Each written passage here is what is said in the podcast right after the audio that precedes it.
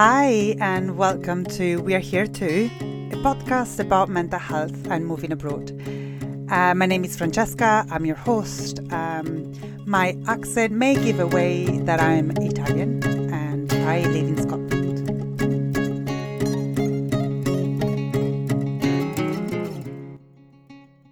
So let's go straight to the point. I talk about relationships. Why relationships? Well, we may move abroad for different reasons, but what is really sustaining us is like human connections. And, you know, if you've followed the podcast so far, you may have noticed that I always talk about like community and being supported by other people, finding your social networks, like using the connections that you have back home to keep you going when you first move abroad, or in general when you're not feeling your best or there are a lot of transitions happening in your life. Relationships are incredibly important, and I'm thinking about Maslow's hierarchy of needs. Recent representation of these needs are in the shape of like a pyramid, where you would find at the very bottom the needs that we need to attend first to survive and function as human being. And then at the very top of the pyramid, we will find needs that are used for growth. The needs for love and belonging are exactly in the middle of this pyramid. Belongingness is a human emotional need for interpersonal relationships, affiliation, connectedness, being part of a group. And you can see here how important it is for our life abroad. I don't think I've ever considered friends, family until I moved abroad and I started meeting people there. And at times when I was feeling incredibly homesick, those people were there to remind me my wife, which was amazing. They could provide that for me and then to bring me comfort. I remember like a dear friend of mine, she used to phone me up and make me food whenever I was feeling low, or would come to me and invite me over for a cup of tea. And these things will stay with me forever because those were the people who were physically there for me at times when actually I was really craving familiarity, and familiarity in form of comfort. But relationships, when we live abroad, for the very nature of us living abroad, are a bit ephemeral, or that's the feeling. And that's simply because I'm on my own trajectory of life abroad. And the people I'm meeting are in their own trajectory. And then when we meet, it's beautiful. We can gather, we can support each other and laugh and be there when life happens. But then, you know, these trajectories sometimes they just clash for a moment and go opposite directions, and when that happens, it can feel incredibly unsettling and isolating, and I will say scary.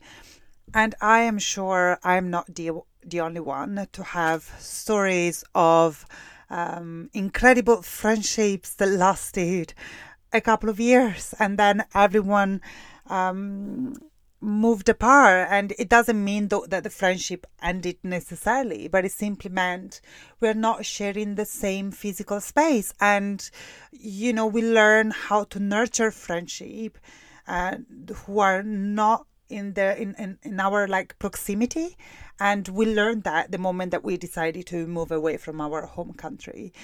And now we are basically repeating the story. And it's out of our control because we are not deciding necessarily to move. Other people are. And we are basically trying to learn like this new dance of like, okay, what does it mean for me to stay? And how am I going to cope with this? Okay, so let's talk about intimate relationships for a second, because here things get a bit more complicated, right? Like, you know, yes, we have friendships and then we have intimate relationships. And in a way, we feel like a bit more tied up. Yeah, so the other person's decisions and situationships will impact us regardless, okay? If we decide to be intimate with that person or with those people, right? And so the thing is this, right? Like, you can be same nationality abroad, you can be from two different nationality in a third country, you can be with someone who's local, so basically it's from your host country, and then we add friends of the couple who live in different parts of the country or of the world. Then we add the families, and maybe these two families don't have a language in common necessarily. Then we have kids, and then throw in there like visa issues. Right? Like, you know, we all know stories of people who struggle to stay in the country and continue a relationship because their visa expired. Or we all know stories of people who went through a lot of hardship because they were struggling to get their visa renovated. Okay, so we all know these stories, and things get more complicated if both partners are struggling with that requirement specifically, right? And then there is, you know, all complications around, like, okay, I need to relocate to find a new place where to stay, and so on and so forth. And then I don't know, what else do we want to add in there? Maybe we, you know, the couple is from two different cultural backgrounds. They may have different mannerisms or different faith. And, you know, some people meet and everything is flows incredibly well. And some other times there are a bit of, like, I don't know, like fights and battles and all sorts of, like, difficulties around, like, power differentials within the couple. And I mean, like, it's tiring even thinking about, like, all the different options, right? Like, and, you know, and considering the complexity of the world nowadays, when we have now a vocabulary to explain the complexity of relationships, like, then it becomes like, poof, I don't know you, but it's incredibly difficult. And then, you know, and then not only you're trying to negotiate boundaries with your partner so the relationship can survive in a way that makes you feel good and makes, you know, your partner feels good, or your partners feel good. But then you also trying to negotiate all other layers of understanding and being in this world and in this society. Oh. And now, I would like to spare a couple of words for those who moved abroad because of a loved one. Whether that's a partner, a parent, a child, or a friend. Let's think about this for a second, right? Like, you know, usually when we think about people who move abroad, we think about, oh, okay, you went with your spouse or with your partner, you know, or with your lover, right? Like, but actually it's incredibly complex. And, you know, in my head, when I was, like, preparing for this episode, I was thinking about, like, how am I going to really encompass here the variety of experiences that people are going through? And then I landed to the idea of dependency. And when I say that, I'm not talking about codependency or any of these, like, pop psychology words that are doing the rounds on social media. Like, those words will never belong to this podcast. But, you know, by dependency, I simply mean, like, when we move abroad with a loved one, there is a tendency for us to put a lot of weight onto the other person's persona so that they can meet fully all our needs as a new expatriate, which means the need for safety, the need for play, for joy, for security, for companionship, for care, and entertainment, right? You know what I mean, and then if it's an intimate partner, then also the need for pleasure. And then we basically overload this other person with so many expectations that, usually in a, let's call it healthier place, we would put on different people. But because we moved abroad and we don't necessarily have and establish support social network, we just rely on that one person. And it's so easy then that when the smallest of things happen with that one person, then it feels like the world is crumbling.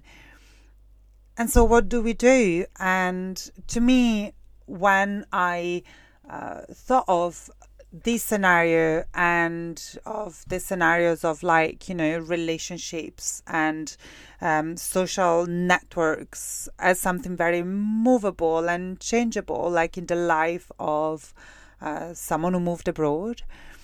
And when I thought about the complexity of intimate relationships, I was like, okay, so what is it? What is it? The answer? Or what is it the connecting theme of them all?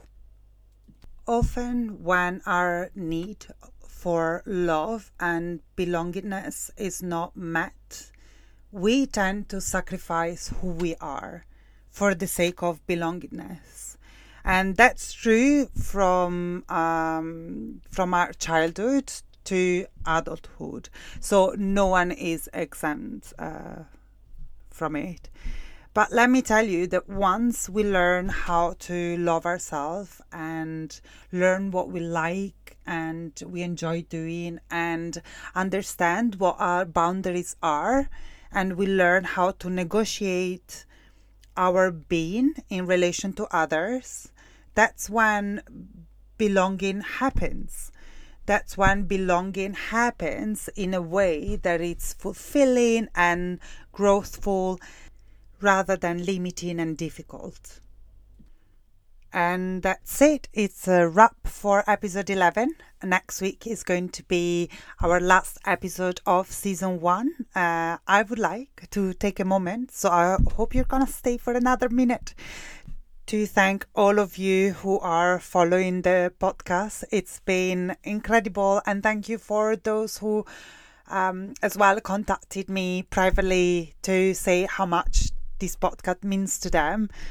Thank you so much. I would like to confirm that season 2 is coming end of summer, so hopefully it's going to be September, maybe beginning of October, with a brand new format. So I'm going to add interviews. I was banging my fists on the table just because I got excited about this new format, which will be interview based. I'm still planning to create episodes when I'm solo, but some of you reached out and suggested, hey, would you like to do interviews? And I'm like, yeah, I am going to share more on my Instagram account, which you can find at Francesca_counseling. Thank you and see you next week. Bye.